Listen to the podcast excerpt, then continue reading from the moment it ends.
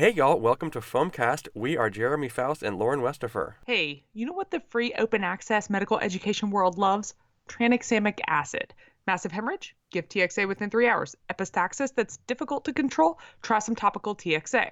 Why? Because it's inexpensive, it has a low side effect or risk profile, and hey, it often works. Yes, and now another study on tranexamic acid, TXA, on bleedy patients, the postpartum hemorrhage patient, the WOMAN trial, W O M A N, a nice clever acronym, and a study with excellent foam reviews by Casey Parker down under at Broome Docs, Ryan Radecki at EM Lit of Note, and the folks over at the bottom line who all have excellent digestible study synopses. In this study, it sought to determine whether TXA could reduce mortality from postpartum hemorrhage. The underlying situation is this every year, 200 million women become pregnant worldwide. Coincidentally, many of them are currently in my emergency department.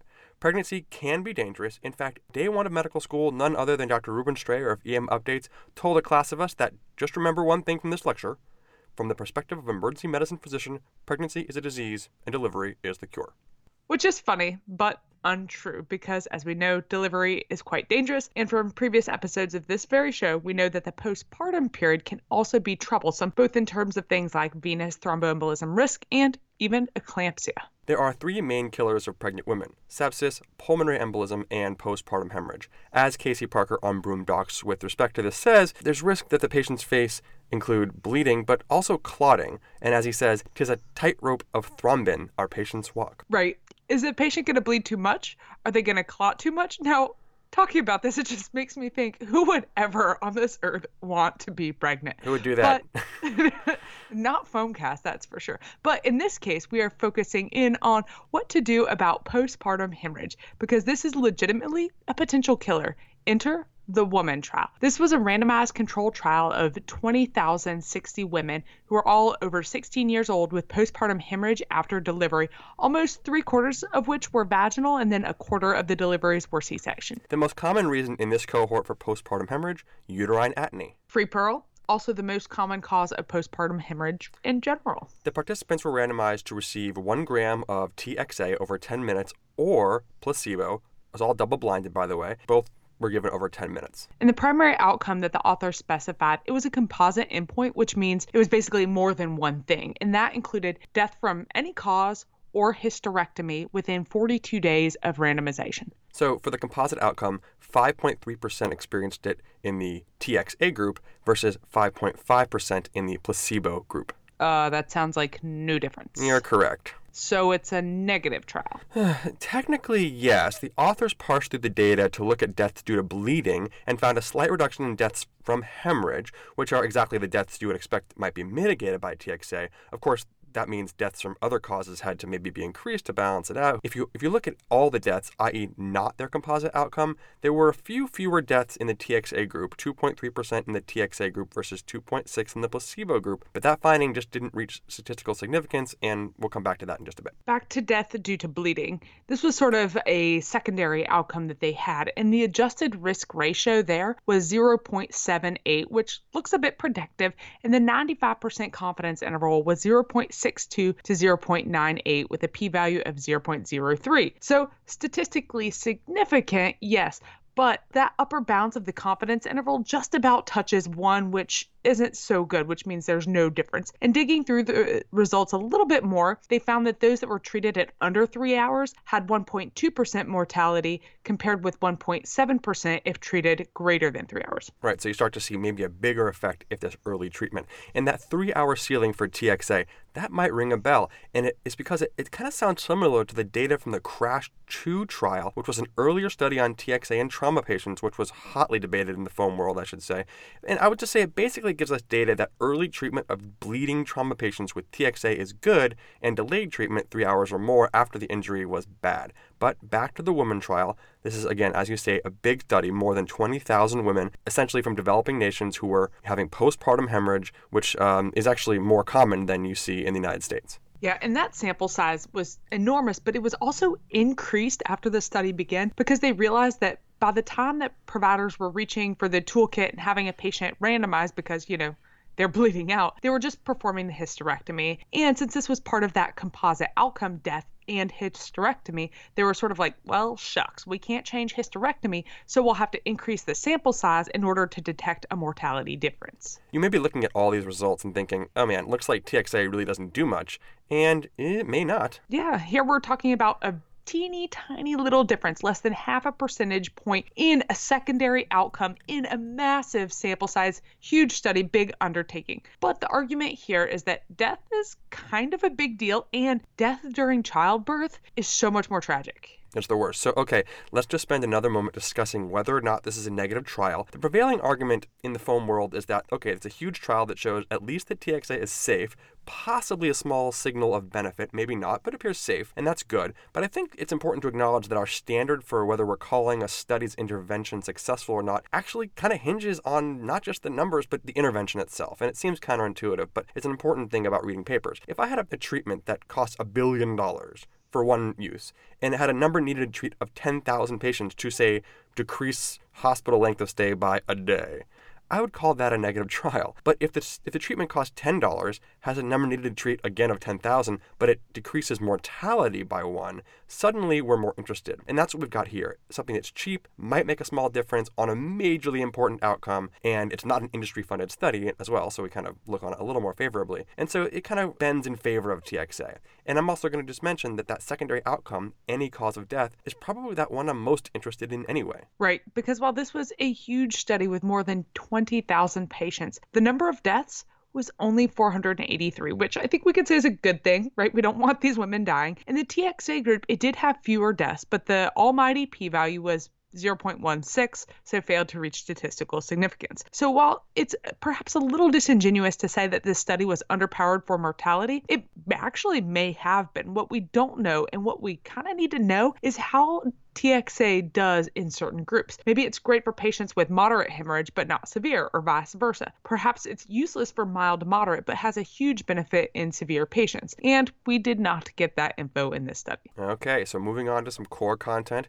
vaginal bleeding, pregnant, think, must rule out ectopic. But what happens when the pregnancy test is negative? On Foamcast, we have talked about non ectopic vaginal bleeding, episode 60, and we have also talked about ectopic pregnancies. So it is logically time for non pregnant vaginal bleeding. That too is a thing.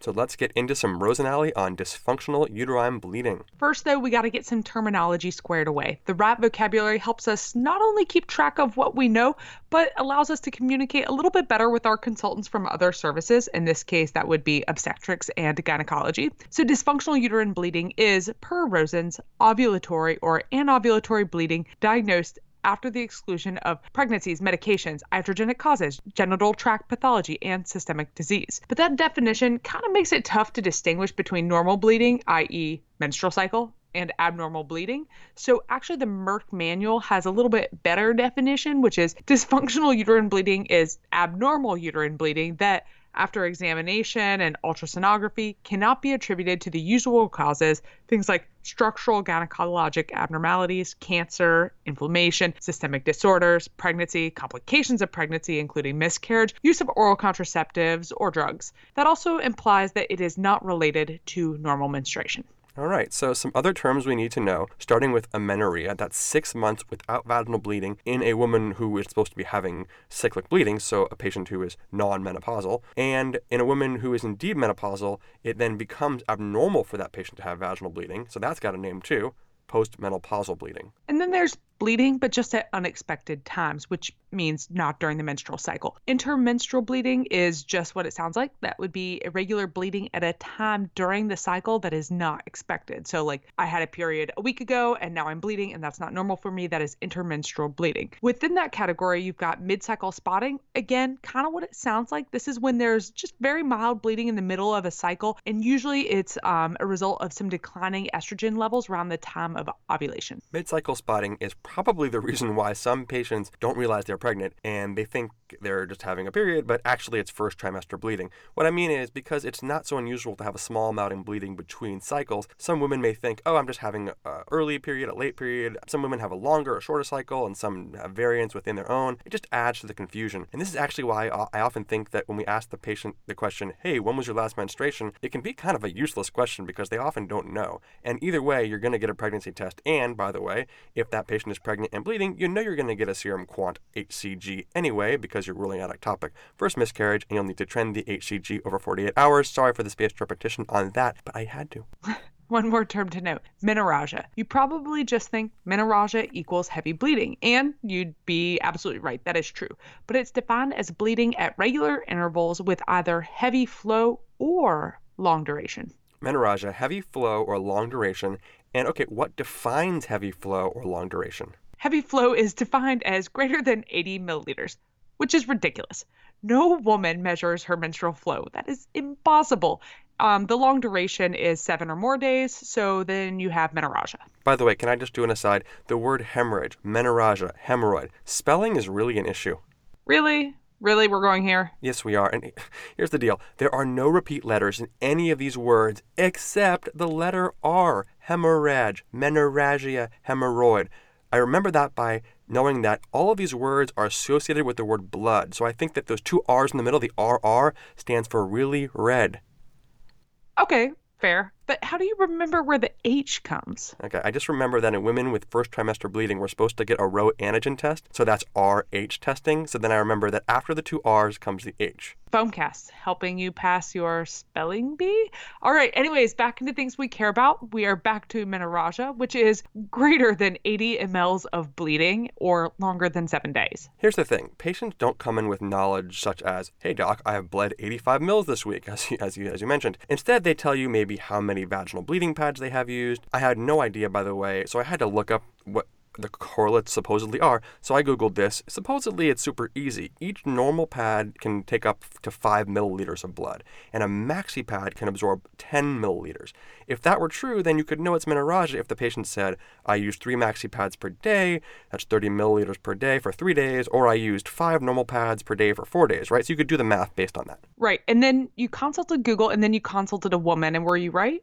No, yeah, so that that sounds easy, but then asking about the number of pads or tampons, it's part of the history, so do it, but this is really so unreliable. You can't adequately quantify it and be like, okay, so four pads, that's blank however many mLs. Patients change these at all different types of intervals, and it really just depends on their preference and their comfort. Sometimes people will change their tampon every time they every time they go pee. Some will change them at specified intervals, some when they appear full or just feel like they want to change it. The biggest thing that you should probably ask your patients is Is this bleeding interfering with your life? Is it more than normal? That's pretty much all you need to know, coupled with the exam to assess for anemia in terms of how severe is this bleeding? If that's too complicated, there's also the other criterion, maybe the seven days of bleeding, that counts as menorrhagia too. Okay, so now we know what menorrhagia is and also how to spell it. First, a general approach to the patient with vaginal bleeding. Most of these are stable, but the first thing to assess is, of course, is the patient stable? And most of them will be, or are they unstable? If they're unstable, then you know what to do. You get your labs, tap and screen, excellent access bilaterally, and call OBGYN for potential source control, begin to hang blood exactly those things. If they're stable, then you can stop and start to figure out the possible causes of this dysfunctional uterine bleeding, and then therefore maybe what to do about it. Usually in the emergency setting, we are more concerned not about diagnosing an underlying medical problem, but in treating the acute emergency that has ensued. But it is interesting to note that more than 10% of women with just heavy menstrual bleeding will have an underlying medical problem that's causing this to occur. Most common would be von Willebrand's disease. So it's not about thought to consider recommending outpatient workup for a patient who has really never gotten a real understanding as to why they have menorrhagia, particularly if they have other things like easy bruising or bleeding with dental procedures. Right, could be a bleeding disorder, a coagulopathy. Maybe it's a liver problem. There could be an endocrine cause. Think about thyroid or Cushing's or even hypothalamus related access issues. And of course, it can be an anatomical cause. And my favorite, favorite, favorite medications can do it. Not just the anticoagulants, but also things like antipsychotics, steroids, thyroid hormones, and others. Oh, and ironically, the most common medication that does this oral contraceptive pills. So you might be able to correlate new dysfunctional uterine bleeding to a new medication. That'd be a hero moment for you. Or maybe you might get an inkling as to an underlying medical cause for the bleeding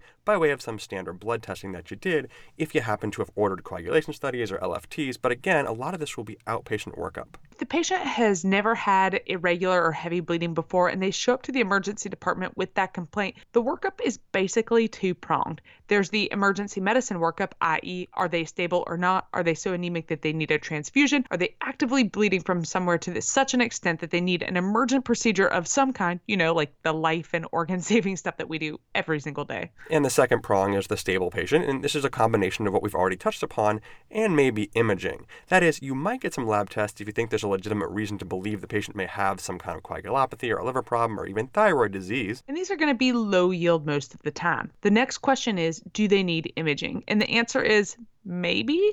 Ultrasound can be useful in diagnosing the cause in up to, say, 60% of patients. So, pelvic ultrasound contributes to that underlying diagnosis, the most common cause being uterine fibroids, aka leiomyomas, fibromas, uterine myoma, or other cause that is diagnosed here, especially in women greater than 45, is endometrial cancer or hyperplasias. The leiomyoma, fibroma, uterine myoma, those are all sort of interchangeable terms for non malignant tumors. Yes, they are non malignant tumors of the connective tissue and smooth muscle of the uterus. The thing is that even though the ultrasound in the ED might contributing to getting towards that underlying diagnosis, it rarely changes ED management. Yep, OBGYN follow up. But most patients can probably get this ultrasound as an outpatient, you know, as long as they're going to follow up and you're like, I really don't think something bad is going to happen to them really soon. And speaking of management, Jeremy, we did it again. We forgot to examine the patient. Oh, ah, dang, right. Okay. Look for signs of anemia, pale conjunctiva, skin pallor, fatigue, presyncope,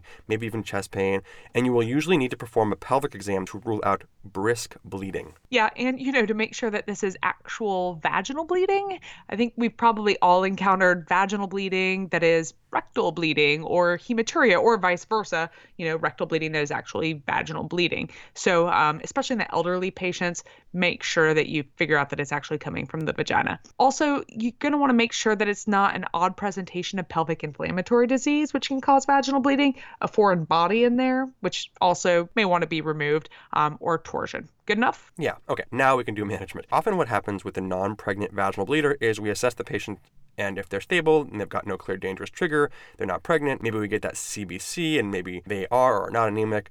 And basically, they're mostly here for symptoms. So, what do we do? We can treat that, right? So, for pain, crampy pain being the most common complaint, non steroidal anti inflammatories, NSAIDs, are the first line. And I know I'm hearing you saying, oh, what about making the bleeding worse? But it's really not a big deal here. Yes, in some patients, some specific patients, it's an issue, but it's likely to be way less of an issue than some patients and heck, even some doctors believe. And then to stop the bleeding, which is probably very annoying for your patients.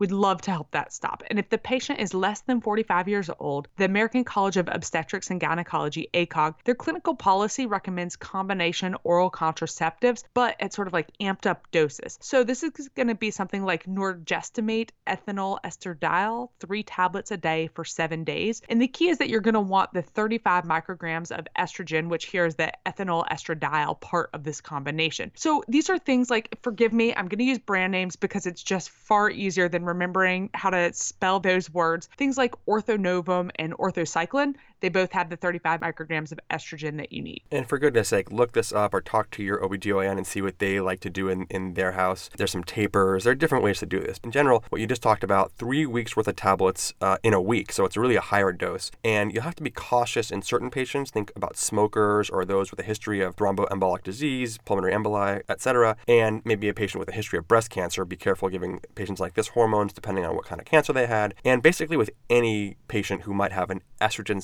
sensitivity of some kind. And then, of course, if the patient is really bleedy um, and they may need IV therapy, maybe you're also transfusing them and they're going to get admitted, you can give IV conjugated equine estrogen. And Jeremy, just to bring this full circle, the ACOG clinical policy also recommends that you can try tranexamic acid. You can do 1.3 grams orally three times a day for five days, or you can give some IV, but that is another use of tranexamic acid recommended by ACOG.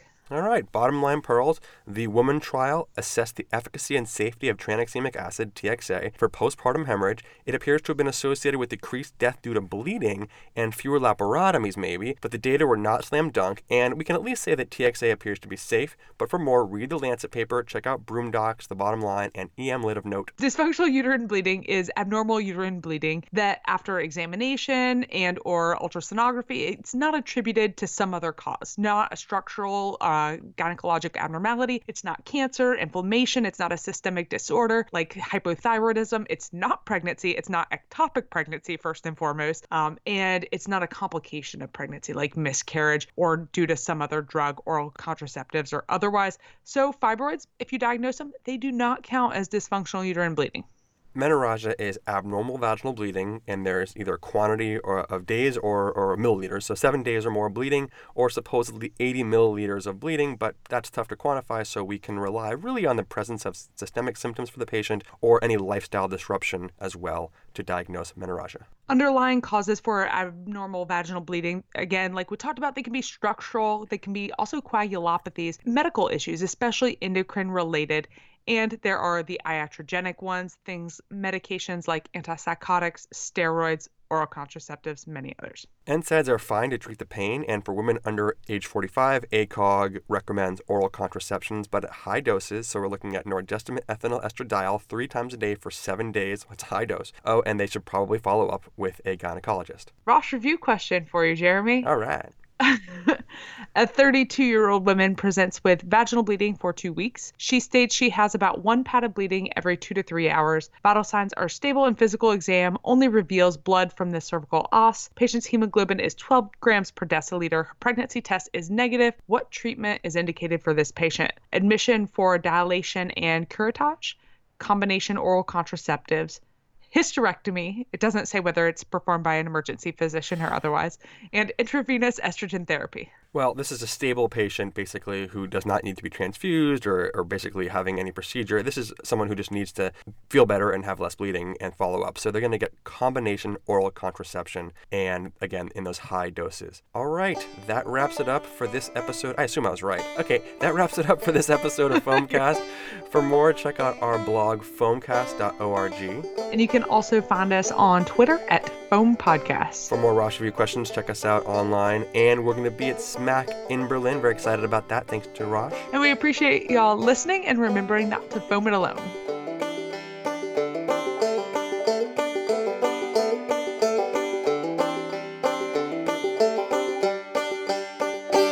Right. Is a patient going to bleed too much? Are they going to clot too much? Who would ever want to be pregnant? Sorry, the irony here.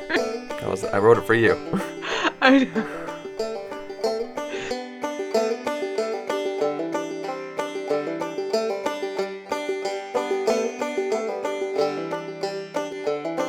Foamcast is free open access medical education. The opinions expressed are ours alone and no one else's.